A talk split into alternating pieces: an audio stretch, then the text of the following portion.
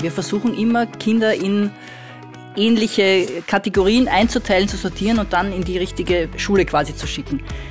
Ähm, das muss langfristig ersetzt werden durch einen Zugang, der sagt, äh, wir nehmen Kinder so, wie sie sind und bauen quasi die Schule um sie herum. Ja? Die Schule muss so sein, dass sie den Kindern, die da sind, gerecht wird. Willkommen in der Klasse 20 Zukunft. Wir leben in einer Welt, in der alles möglich und nichts sicher ist. Wir können nur mutmaßen, was die Zukunft bringt und welche Berufe unsere Kinder einmal ausüben werden. Internetministerin oder Agrarinfluencer? Unser Bildungssystem muss jetzt die Weichen stellen, damit wir für die Zukunft gerüstet sind. Doch was braucht es dafür? Das und vieles mehr diskutiert Maximilian Schuljock, Geschäftsführer des österreichischen Bundesverlags, im Podcast Klasse 20 Zukunft. Hallo und herzlich willkommen in der Klasse 20 Zukunft. In unserer aktuellen Serie laden wir die Bildungssprecherinnen aller Parteien ein, um mit ihnen über die Zukunft von Bildung und Schule zu sprechen. Heute haben wir Sibylle Hamann von den Grünen bei uns zu Gast. Sibylle Hamann ist seit 2019 als Quereinsteigerin in die Politik gekommen und ist im Grünen Nationalratsclub als Bildungssprecherin tätig. Liebe Sibylle, schön, dass du heute bei uns bist. Hallo, ich freue mich sehr. Ich habe es ja gesagt, du bist Quereinsteigerin, du hast eine beeindruckende Karriere im Journalismus gemacht, du hast viele Auslandsreportagen gemacht, warst unter anderem auch in Krisengebieten tätig. Welche Erfahrungen hast du denn als Journalistin gemacht, die dich stark geprägt haben in deinem Leben? Naja, ich war ja in vielen verschiedenen Bereichen der Gesellschaft unterwegs. Du hast jetzt Auslandsreportagen erwähnt, aber was mich in den letzten Jahren meines, meiner journalistischen Tätigkeit tatsächlich sehr intensiv beschäftigt hat, waren auch lokale Reportagen aus, ähm, ja, aus Wien, aus dem Ort, wo ich wohne, aus meiner unmittelbaren Nachbarschaft. Und da habe ich speziell auch sehr viel mit Schulen zu tun gehabt. Also ich war ja auch in der Flüchtlings, im Flüchtlingsbereich aktiv eine Zeit lang. Ähm, ja, und die Bildungsfrage und das, was ich gesehen habe in Standorten, die man normalerweise jetzt, äh, wenn man in einer Mittelklasse aufwächst, so wie ich normalerweise nicht mehr so mitkriegt, das hat mich schon sehr beeindruckt und ich habe da mehrere Kinder und Jugendliche über Jahre hinweg begleitet und einfach gesehen, was für Hürden es gibt, sozialer Natur, was Bildungschancen, was Gerechtigkeit betrifft. Und das hat mich tatsächlich dazu gebracht, dass ich mir gedacht habe, da möchte ich, wenn es geht, auch mal von einer anderen Seite her was ändern. Das heißt, Oder zumindest schauen, ob man was ändern kann, wenn man in der Politik ist. Also das war die Motivation dann 2019 als Quereinsteigerin in die Politik zu gehen. Es war sicher, also die Frage der sozialen Gerechtigkeit war sicher die treibende Kraft. Und gerade im Bildungsbereich, also dafür brenne ich. Und, und ähm, da hatte ich wirklich die Hoffnung, dass man da was bewegen kann. Und jetzt nach einer knappen Legislaturperiode, es ist schon wieder bald die fünf Jahre vorbei, würdest du sagen, es äh, war die richtige Entscheidung, in die Politik zu gehen? Na, auf jeden Fall. Also ähm, Journalismus, so, so sehr ich ihn liebe, bedeutet halt immer, dass man am Spielfeld dran steht und gute Ratschläge gibt. Ne? Also wie oft ich Kolumnen geschrieben habe, in denen gestanden ist, warum macht man nicht einfach XY? Ähm, dann herauszufinden, warum es oft nicht so einfach ist, XY zu machen oder was es für Folgen hat, XY zu machen oder wie man das auf die Reihe kriegt, welche Räder man drehen muss, welche Verbündeten man suchen muss. Das ist ein hochkomplexer Prozess und das einmal am eigenen Leib erfahren zu haben, ist ja war eine, eine riesige Bereicherung und ein wirklich sehr spannendes Abenteuer. Du hast gesagt Spielfeldrand, ihr seid ja als Regierungspartei mitten am Spielfeld. Äh, ihr habt ja auch die Möglichkeit, tatsächlich mitzugestalten. Gibt es ein paar Dinge, wo du sagen würdest, darauf seid ihr richtig stolz, dass ihr das durchgesetzt habt in den letzten Jahren? Im Bildungsbereich? Ja, also es ist natürlich immer leichter, Dinge konkret durchzusetzen, wenn man das Ministerium selber hat. Das haben wir im Bildungsbereich nicht. Das heißt, unser Einfluss ist hier sehr indirekt. Aber ich finde trotzdem, dass wir Felder gefunden haben, wo wir gemeinsame Dinge zustande gebracht haben. Wenn ich mich jetzt daran erinnere, zum Beispiel, dass wir die Corona-Phase genützt haben, um zum Beispiel so eine tolle Sache wie die Sommerschule konkret umzusetzen. Das ist aus der Not heraus entstanden, aus dem Gefühl, ähm, man muss was tun dringend, um äh, Bildungsrückstände wegen Corona aufzuholen. Dann haben wir das Konzept entwickelt, gemeinsam damals noch mit dem damaligen Minister Fassmann ähm, und sind draufgekommen, da steckt so viel drin. Das ist so eine tolle Chance zu sagen, dass man von den neun Wochen Ferien einfach zwei Wochen nützt, um so eine Art Soft Opening des Schuljahres zu machen niederschwellig zur Verfügung zu stellen, dass Kinder, Jugendliche sich spielerisch aufs neue Schuljahr vorbereiten können, dass man sich ein bisschen akklimatisieren kann. Ähm, das ist eine tolle Sache, das wird bleiben und ich bin mir ganz sicher, dass man sich in zehn Jahren gar nicht mehr vorstellen kann, dass die Schulen tatsächlich bis zum ersten Schultag ähm, die Schultore verschlossen waren und zugesperrt und keiner rein konnte. Aber jetzt hast du gesagt, ähm, das hat man aus der Corona-Krise mitgenommen. Krise ist immer auch eine Chance. Gibt es andere Dinge, die wir aus dieser Corona-Krise fürs Bildungsumfeld gelernt haben? Naja, die eine wesentliche Erkenntnis war, wie wichtig die persönliche Beziehung zwischen äh, Lehrern und Lehrerinnen und Schülern ist. Also bei aller Begeisterung für die Möglichkeiten der digitalen, des digitalen Unterrichts, ähm, es kann nichts äh, die Beziehungsarbeit ersetzen. Und wir haben tatsächlich gesehen, wie schwer auch die psychischen Krisen sind, in die das Kinder gestürzt hat, teilweise, wie groß die sozialen Defizite waren und wie also wirklich manche Kinder das richtig dauerhaft beschädigt hat.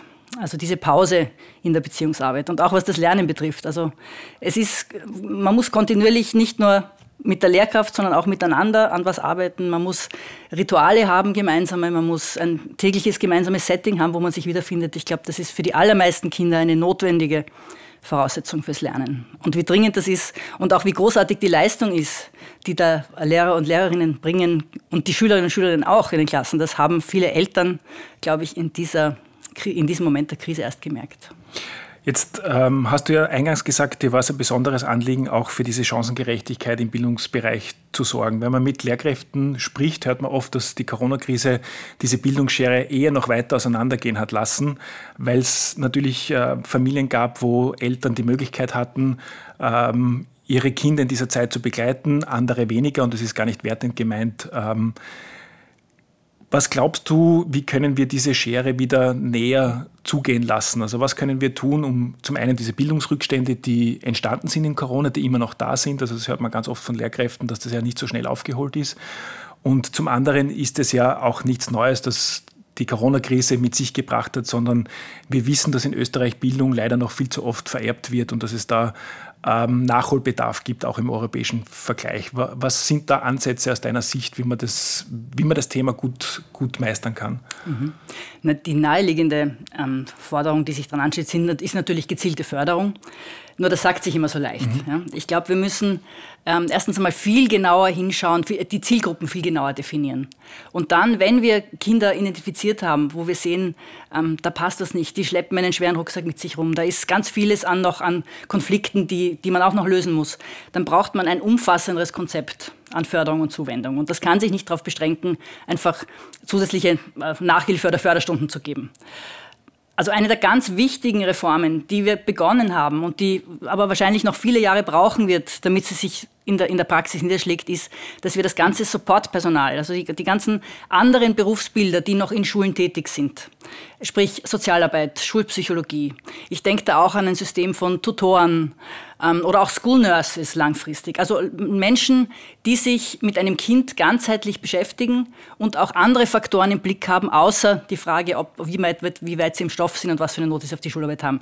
Diese ganzheitliche Sichtweise, die gehört in den Schulen viel, viel stärker verankert. Ich habe mir das in Ländern wie Finnland zum Beispiel angeschaut. Da bin ich letztes Jahr hingefahren, um mir das sehr hochgelobte System dort einmal anzuschauen. Einer der wesentlichen Unterschiede scheint mir tatsächlich ist, dass Lehrkräfte dort sehr stark im Team arbeiten mit Spezialisten, Spezialistinnen aus anderen Berufen und die ganzheitlich mit den Kindern arbeiten. Ich glaube, da ist noch sehr, sehr viel drin bei uns, weil wenn wir uns tatsächlich das schwierige Problem anschauen, dieser 10 oder 15 Prozent von Jugendlichen, die, die die Pflichtschuljahre hinter sich bringen, ohne Grundkompetenzen zu erwerben, da steckt ja mehr dahinter als die Frage, warum ähm, haben sie jetzt äh, die Grundrechenarten nicht gelernt.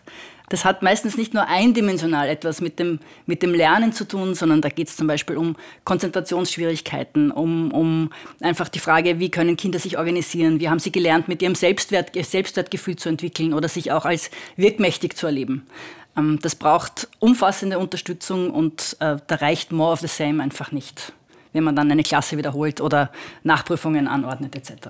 Wie kommen wir auf sich dazu, dass wir mehr Unterstützungspersonal in den Schulen bekommen? Weil du hast es richtig angesprochen, Finnland, Estland, ähm, diese Schulsysteme, die immer als positives Beispiel dargestellt werden, da gibt es das äh, deutlich mehr als bei uns und da gibt es eine Tradition dafür. Liegt aber auch ein Stück weit daran, dass Schulen dort autonomer entscheiden können, was sie tatsächlich brauchen. Also ist es mehr Unterstützungspersonal, ist es Hardware, ist es ganz was anderes. Ähm, wie, wie, wie können da die Schritte in die richtige Richtung begonnen werden? Na, eine, ein großer Teil der Antwort auf diese schwierige Frage lautet Föderalismus. Ja? Also gerade im Bereich des Supportpersonals haben wir ein Kraut- und Rüben. System derzeit. Also der Rechnungshof hat das auch mehrmals schon urgiert. Wenn man sich zum Beispiel die Frage der Nachmittags, der sogenannten Nachmittags- oder Freizeitbetreuung in Schulen anschaut. Wir haben einen Fleckerlteppich österreichweit, da sind die Leute angestellt äh, bei Vereinen, bei privaten GmbHs, bei Magistratsabteilungen, wo auch immer.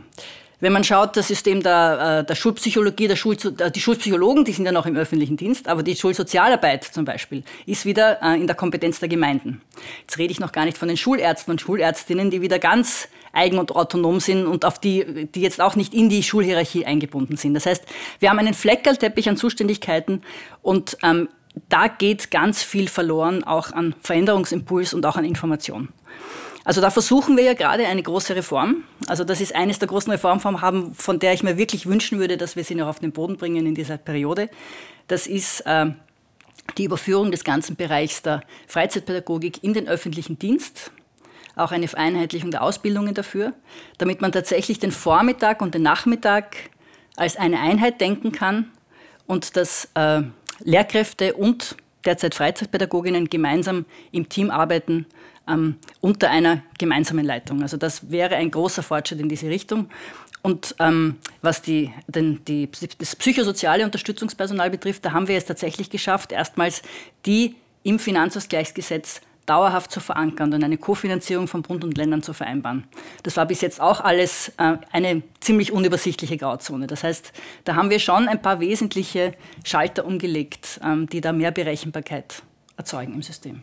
Jetzt ist das Unterstützungspersonal der eine Hebel, ähm, der andere Hebel, zumindest wird es seit vielen, vielen Jahren immer diskutiert, ohne tatsächlich eine Lösung dafür zu finden, ist das Thema Ganztagsschule und gemeinsame Schule. Wie stehen die Grünen da dazu? Also ganz klar, ähm, wir sind für eine gemeinsame Schule von also wir wollen eigentlich zwei verpflichtende Kindergartenjahre, das heißt äh, zwei Kindergartenjahre plus dann gemeinsame Schule bis äh, mindestens 15, also die Pflichtschulzeit ich halte tatsächlich diese Trennung im Alter von äh, neun Jahren für eine, eine Wunde in unserem System. Äh, das demotiviert Kinder, das teilt Kinder ein. Es, ist, äh, es schädigt den gesellschaftlichen Zusammenhalt, es erzeugt ähm, Parallelgesellschaften, ja, also ähm, Gruppen, die unter sich bleiben in jeweils ihrem Schulmilieu. Also ich halte das nicht nur für persönlich äußerst schädlich für die, für die Bildungsbiografie von einzelnen Kindern und Jugendlichen, sondern auch wirklich schädlich für den gesellschaftlichen Zusammenhalt bei uns. Also das ist ganz klar. Was die Ganztagsschule betrifft, habe ich schon versucht auszuführen, äh, das, das Projekt, das wir versuchen, da voranzutreiben mit der Freizeitpädagogik.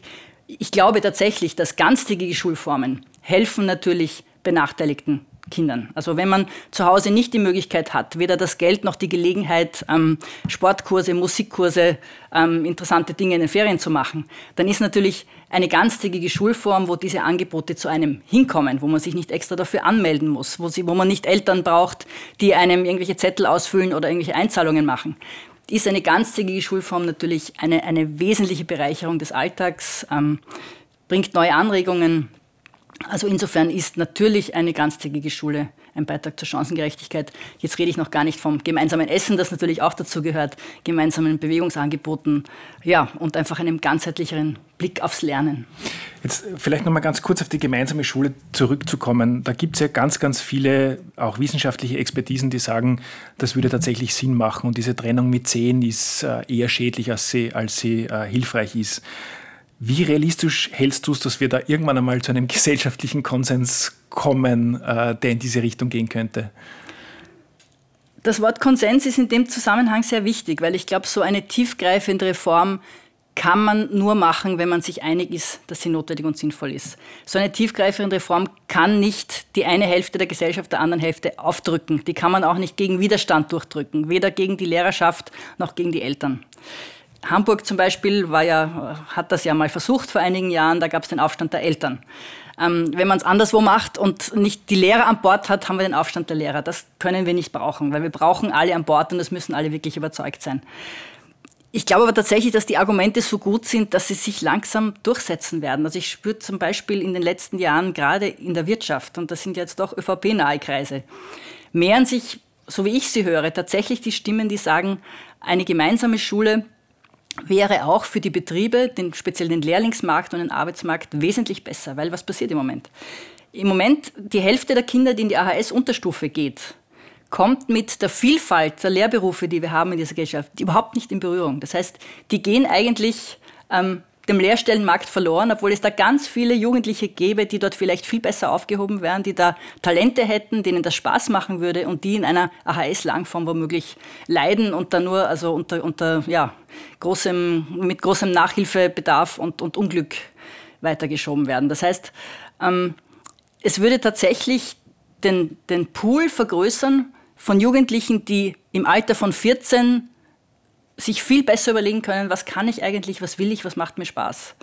Die Vorentscheidung mit Neuen ähm, setzt ganz viele Kinder aufs falsche Gleis. Du hast jetzt vorher von ein paar Projekten erzählt, die ihr in der Regierungsarbeit umgesetzt habt. Gibt es irgendwo Bereiche, wo du sagst, du hättest dir mutigere Wege gewünscht? Beziehungsweise gibt es das eine oder andere Anliegen, das ähm, aus deiner Sicht nicht umgesetzt werden konnte in dieser Zeit? Also was ich mir sehr gewünscht hätte, äh, wo aber schon klar war am Anfang, also in den, in den Regierungsverhandlungen, dass die ÖVP nicht, es nicht hundertprozentig mittragen wird, wir brauchen selbstverständlich einen Chancenindex für Schulen. Das heißt, benachteiligte Standorte brauchen von vornherein mehr Ressourcen. Das steht für mich vollkommen außer Frage. Ja? Also das dort, das ist die Kernaufgabe des Staates, dort, wo es Benachteiligungen gibt, mit spezieller Förderung und Hilfe ähm, einzugreifen. Wobei etwas in die Richtung sind diese 100 Schulen, 1000 Chancen ja gegangen. Ja, also das ist tatsächlich ein Projekt, auf das ich sehr stolz bin, weil das habe ich mir eigentlich selber ausgedacht damals. Ähm, das gibt ausgewählten Standorten, ähm, mit, die benachteiligt sind von den, von den Ressourcen her, die Möglichkeit, gezielt Schulentwicklung zu machen. Das finde ich ist deswegen so toll, weil es diese Schulen nicht als defizitär begreift, sondern tatsächlich fragt, hey, äh, wer seid ihr, was könnt ihr, was würdet ihr gern machen und ihr könnt ganz neue Wege gehen. Und ihr bekommt, wenn ihr euch was einfällt, ein maßgeschneidertes Ressourcenpaket. Da habe ich mir einige tolle Sachen angeschaut, was mit diesen Ressourcen passiert ist. Ich habe eine Schule gesehen, die macht einen Theaterpädagogik-Schwerpunkt. Also das ist zum Beispiel gerade für benachteiligte Jugendliche oft, die wenig Möglichkeiten haben, sich auszudrücken, ja, sich auf der Bühne zu erleben. Ähm, kann ganz viel auslösen und machen. Ich habe eine Schule gesehen, die ganz viel mit Outdoor-Pädagogik arbeitet. Also rausgehen, ähm, in die Natur gehen, auch draußen lernen, finde ich ganz toll. Ein drittes Beispiel dafür, eine, eine Schule, die mit ähm, einem Sozial äh, ein Nachbarinnenprojekt arbeitet, wo man die Eltern stark einbezieht. Kann auch äh, für manche Standorte extrem wichtig sein, die Communities, die Eltern einzubinden. Also diese verschiedenen Wege zu denen fand ich sehr spannend, aber das ist natürlich, das betrifft 100 Schulen, das ist nicht ausreichend. Wir brauchen generell natürlich mehr Ressourcen für benachteiligte Aber ein Standorte. guter erster Schritt. Ich habe auch einige von diesen Schulen besucht, die ganz großartige Dinge, einige ah, davon hast du genannt, mich, auch, ja. auch mhm. auf den Weg gebracht haben. Und mhm. ich glaube, das ist mal ein erster guter Schritt in die, in die Richtung. Es ist leider viel zu wenig bekannt. Ich würde alle diese Geschichten so gern erzählen. Ich bin jetzt leider nicht mehr Journalistin. Wäre ich Journalistin, würde ich genau die Geschichte so einer Schule gern erzählen. Was so eine Intervention, so ein, ein neuer Weg, ein, ein, eine neue Tür aufmachen, etwas Neues ausprobieren, was das mit einem Standort machen kann. Es ist Zeit für eine kurze Pause. Um dich noch besser kennenzulernen, haben wir fünf Entweder-Oder-Fragen für dich vorbereitet. Gerne schnell aus dem Bauch heraus antworten. Bist du bereit? Ja. Kunst oder Musik? Musik. Theorie oder Praxis? Praxis. Geisteswissenschaften oder Naturwissenschaften? Geisteswissenschaften. Bleistift oder Kugelschreiber? Bleistift. Podcast oder Zeitung? Zeitung. Danke dir. Das war's schon. Wir haben in der, in der bildungspolitischen Diskussion ähm, ganz, ganz viel jetzt zu Schulanfang gerade wieder über das Thema Lehrkräftemangel gesprochen. Ähm, es zeigt sich, dass der Beruf der Lehrerin, des Lehrers äh, zurzeit nicht attraktiv genug ist, anscheinend, um genug junge Menschen anzusprechen.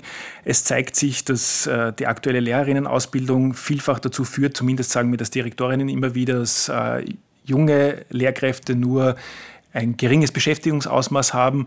Und wir stehen natürlich vor der Herausforderung, dass diese Babyboomer-Generation jetzt nach und nach in, in, Pension geht. Das wird ein Viertel der Lehrkräfte in der Volksschule betreffen, ein Drittel der Lehrkräfte in der Sekundarstufe 1. Ähm, was kann man tun, um diesen Beruf wieder attraktiver zu machen?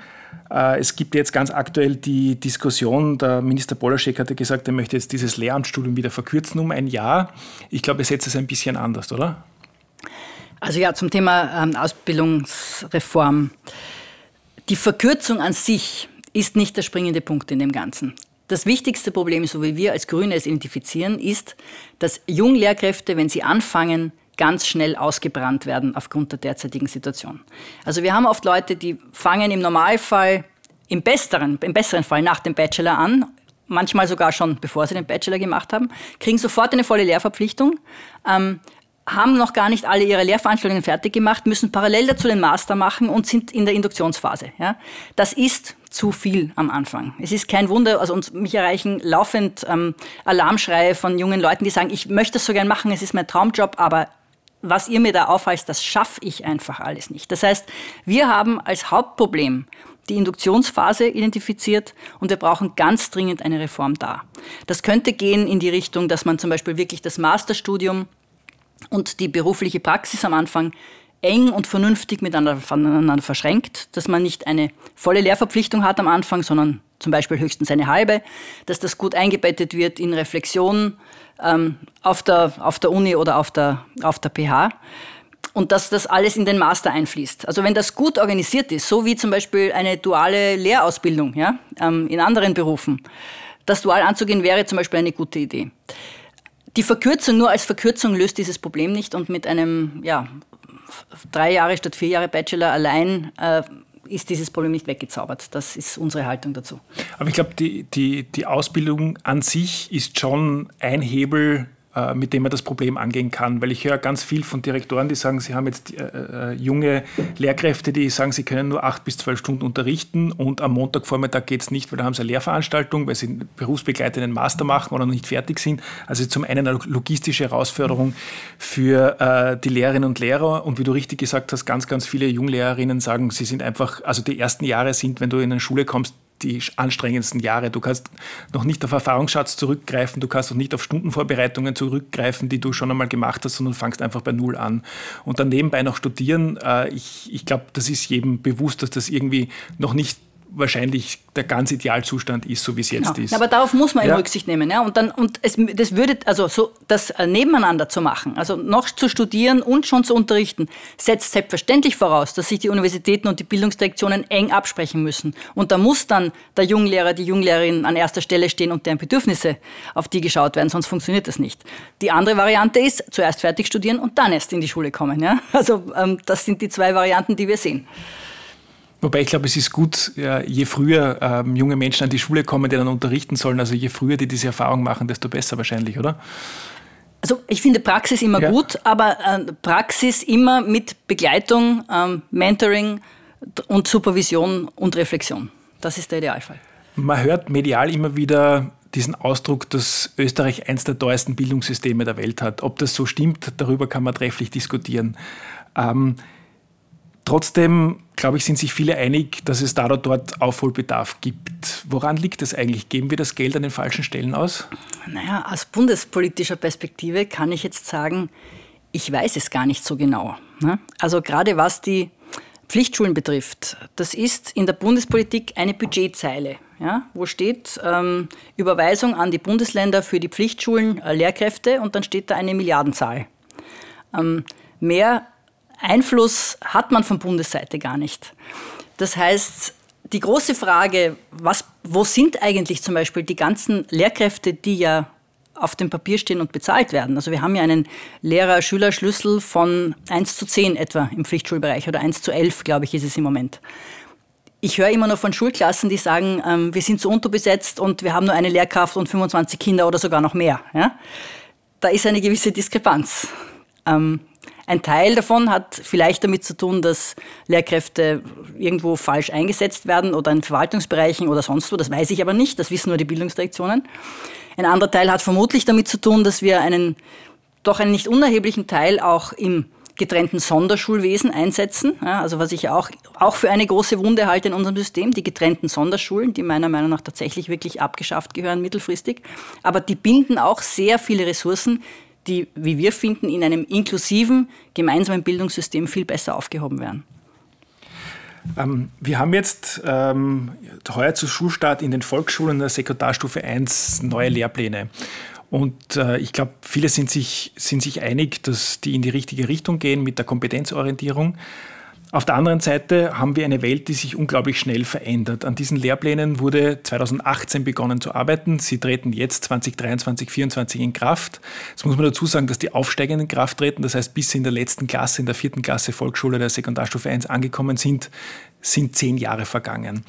Sind so lange ähm, Schleifen in einer Welt, die sich so schnell verändert, tatsächlich noch sinnvoll und richtig oder wie kann das Bildungssystem da umdenken? Welche Lehrpläne brauchen wir? Wie kann das schneller, aktueller ähm, funktionieren, als das momentan der Fall ist?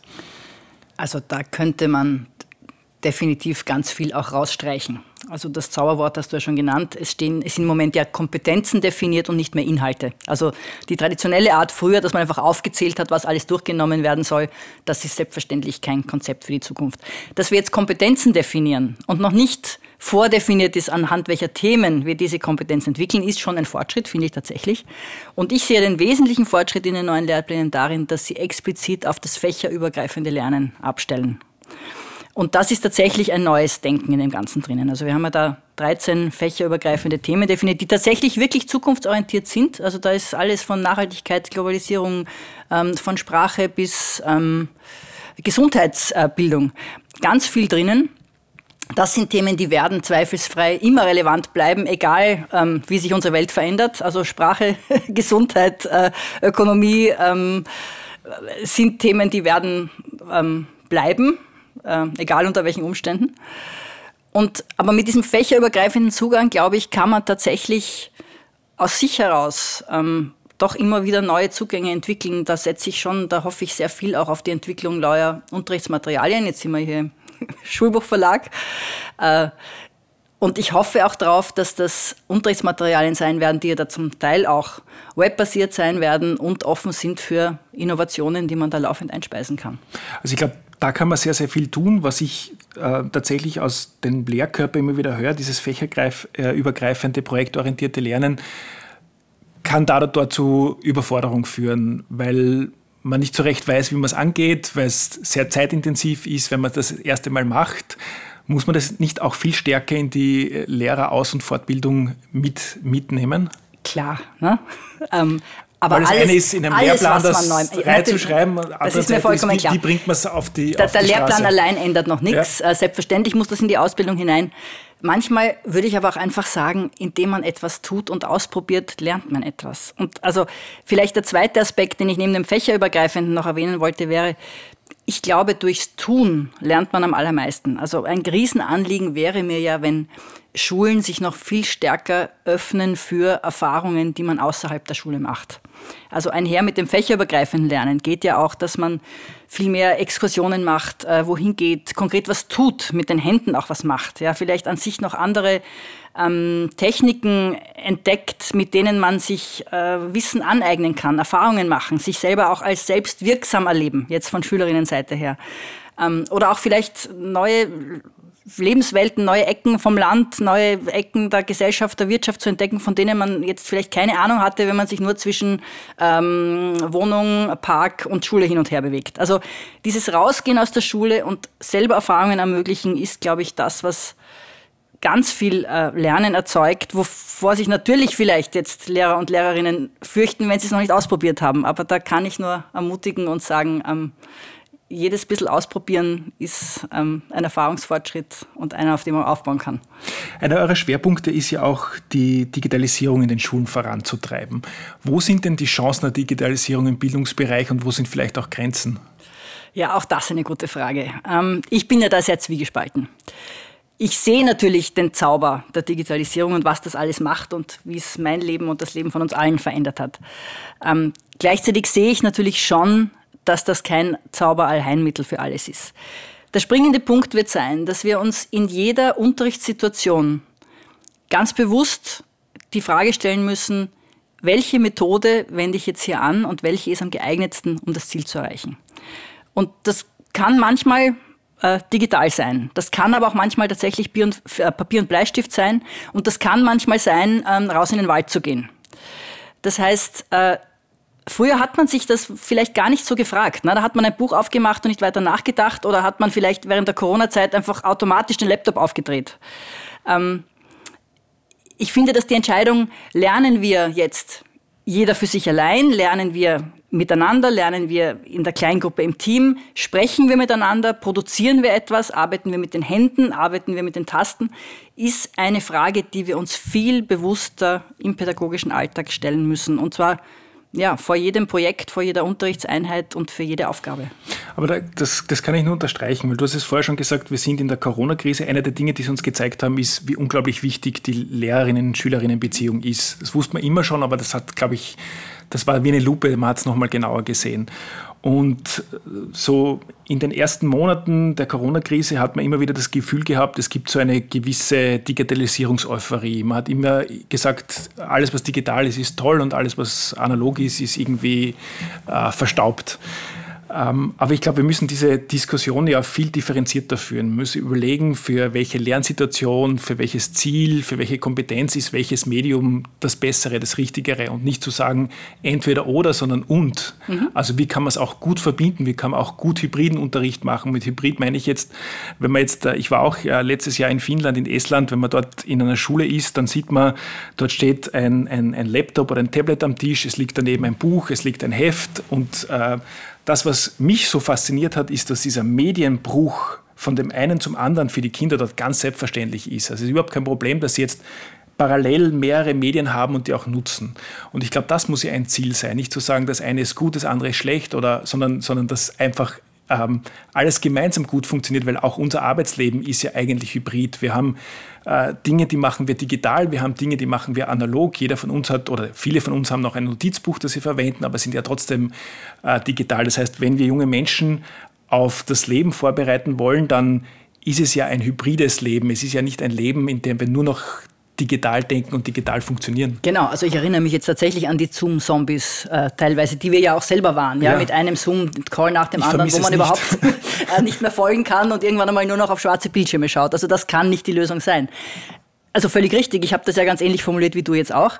Was noch dazu kommt, es ist ja auch für jedes Kind und jeden Jugendlichen vielleicht anders. Ja? Also so wie wir auch unterschiedliche Typen sind, wie wir uns Dinge aneignen, wie wir uns die Welt aneignen, wie wir Wissen verarbeiten so, äh, das gilt ja auch für Kinder und Jugendliche. Ich sehe zum Beispiel in dem Bereich, wenn äh, Kinder mit Behinderungen zum Beispiel, ja, also durch die Digitalisierung und durch die Möglichkeiten, die wir da haben, was es da an neuen individuellen Unterstützungsmöglichkeiten gibt, gezielt ähm, zum Beispiel visuell oder haptisch oder mit, mit Hörhilfen zu lernen oder auch zum Beispiel ähm, ganz individuelle Förder Schienen zu entwickeln. So differenziert kann eine Lehrkraft das oft gar nicht machen, wie, ein, wie ein, ein, eine App zum Beispiel reagieren kann auf, auf die Bedürfnisse von einem Kind. Ähm, auch da brauchen wir die Vielfalt, ähm, die das ermöglicht. Und ich sehe da in der Digitalisierung wirklich, was, die, was das individuelle Herangehen betrifft, eine Riesenchance.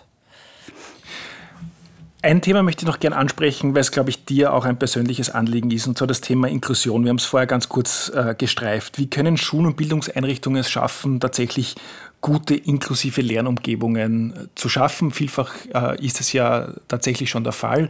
Aber du hast gesagt, eigentlich diese, diese Sonderschulen ähm, sind eigentlich nicht mehr das, was wir brauchen und wollen, sondern eigentlich wollen wir eine inklusive Gesellschaft, deswegen auch eine inklusive Schule. Wo gibt es da aus deiner Sicht noch Verbesserungspotenzial? Also das Ziel müsste sein, dass der Kindergarten und die Schule ums Eck für mein Kind die richtige Schule ist. Ähm, die beste egal, Schule ist die, die am nächsten ja? am, am, genau. am, Wohnort ist. Das, das wäre quasi das, das, das Ideal. Wie kommen wir dorthin? Indem wir versuchen, uns abzugewöhnen, etwas, was wir seit Jahrzehnten tun, nämlich sortieren. Wir versuchen immer, Kinder in ähnliche Kategorien einzuteilen, zu sortieren und dann in die richtige Schule quasi zu schicken.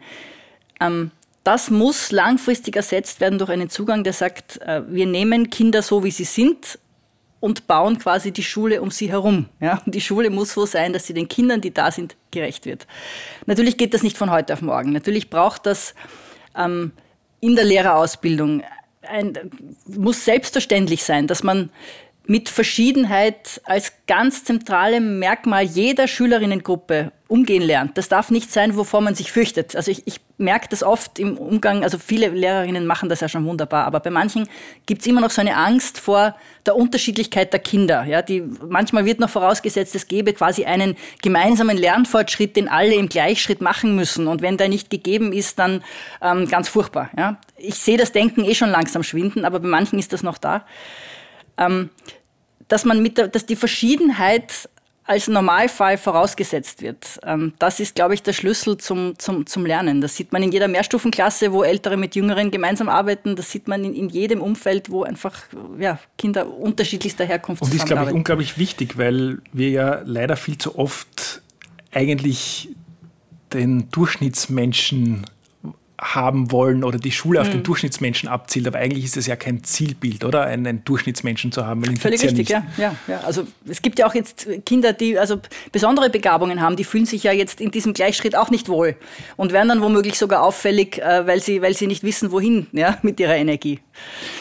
Ähm, ich habe jetzt noch eine Frage. Wir diskutieren seit Corona gefühlt mehr als davor viel über Bildung. Manchmal vielleicht nicht genug, aber wir diskutieren über Bildung. Und gefühlt, Leider viel zu wenig für meinen Geschmack. Ja. Und gefühlt ist die Diskussion eine Diskussion, die vielfach von Sudern, Jammern äh, davon geprägt ist, dass wir über Dinge sprechen, die schlecht sind oder nicht so gut funktionieren. Und irgendwie hat sich so ein gesellschaftliches Narrativ herausgebildet, Schule in Österreich ist schlecht. Mhm. Und das stimmt ja gar nicht. Ähm, ja. Das kann man so gar nicht sagen. Es gibt ja durchaus Dinge, die auch gut sind. Was sind denn die Dinge, die sich aus deiner Sicht andere Länder von uns abschauen können? Was läuft dann richtig gut im österreichischen Schulsystem, um nicht immer nur über die Dinge zu sprechen, die verbesserungswürdig sind?